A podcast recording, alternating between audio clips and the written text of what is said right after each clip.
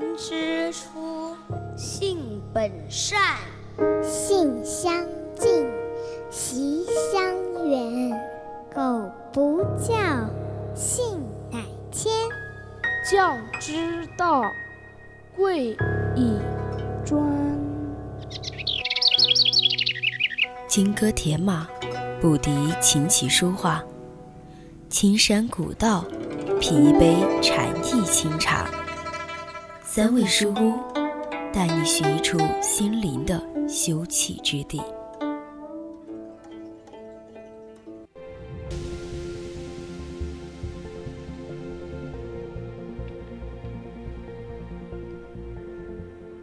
无限长的曲线就是宇宙的抽象，一头连着无限的过去，一头连着无限的未来，中间只有无规律、无生命的随机起伏，荒凉寂寥，长得更令人无法忍受。你可以沿着它向前、向后走无限远，但永远找不到归宿。欢迎回到三味书屋。我是柚子，今天的三味书屋来给大家推荐刘慈欣的《三体》。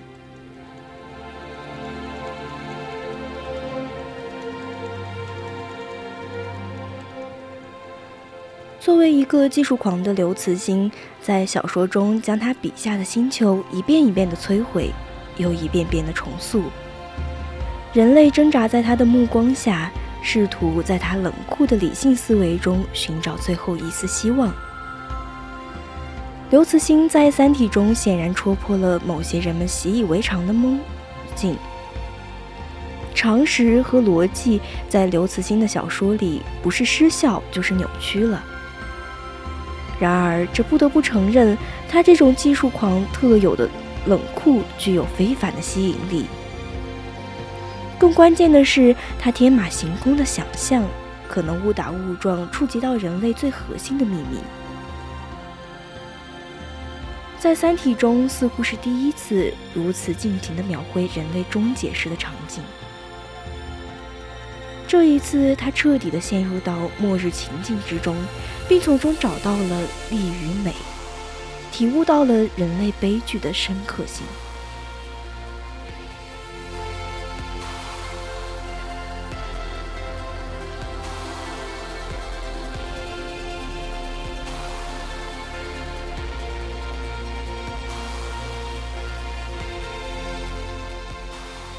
三体具有深切的深会意识，小说中逐渐浮现出的宇宙社会学，纠结在制度建构与人性道德的冲突之上，实际上也更为直接地将中国经验的难题投放在整个宇宙的尺度之上。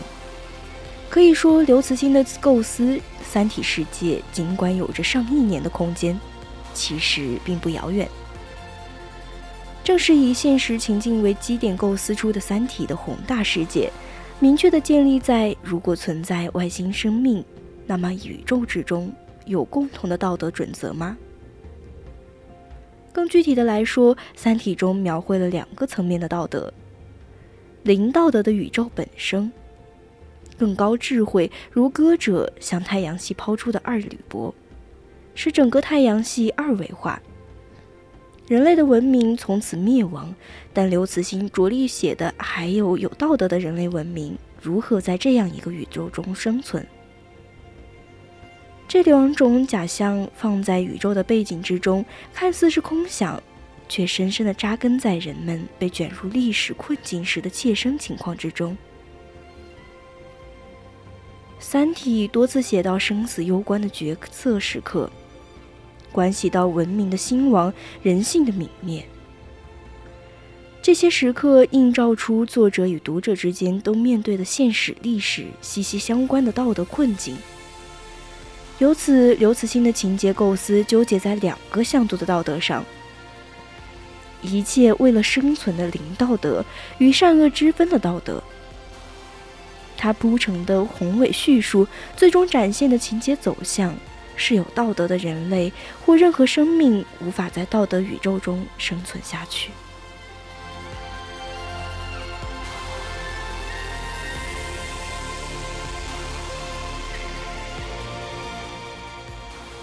三体》跌宕起伏的故事线索是人类一次次凭借理想和理性为保存自身做出努力，最终歌者来临，黑暗森林的打击到来。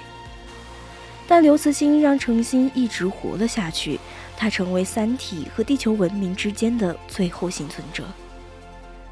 这个存亡攸关的历史史诗之中，整个物种和世界的灭亡，与一人的保存。构成了平衡。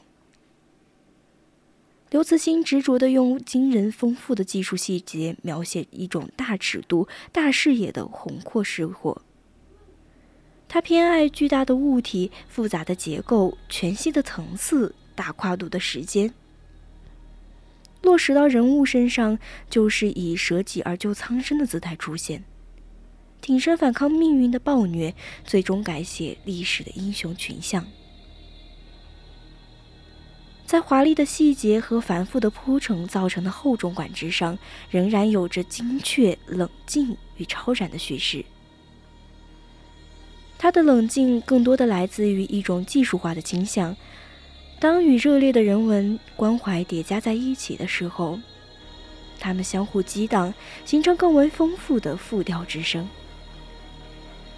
刘慈欣几乎是残忍地把作品的英雄推到那些极端的场景之下。让他们面对世界的终极困境。从《三体一》中叶文洁面临的难题开始，刘慈欣已经走向了黑暗的宇宙之心。在《三体二》中，他设想的宇宙社会学两条公理可以视为达尔文进化论的宇宙版本。在更加宏观的尺度上，在其展开的过程当中，就其淘汰的规模而言。远比达尔文版更加惊心动魄。当宇宙在这些英雄面前徐徐展开，人类一下子显得那么渺小，他们的悲欢离合也微不足道。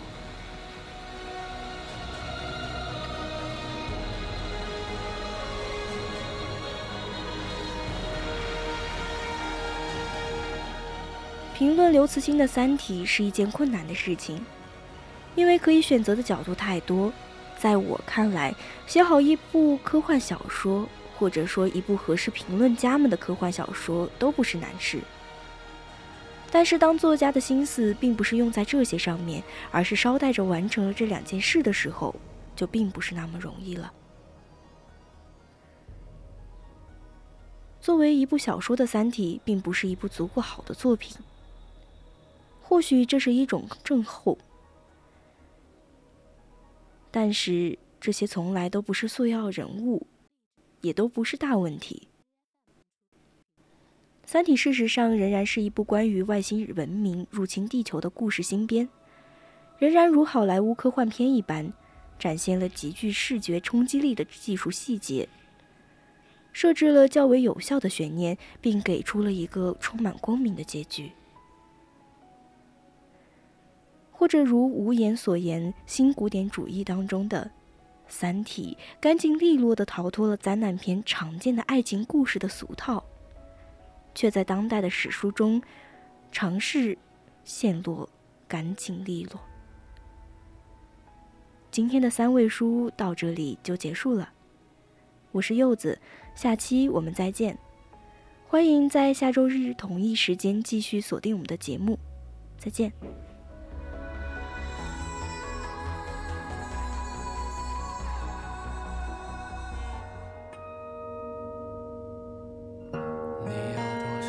算把我困在里面，你设计的。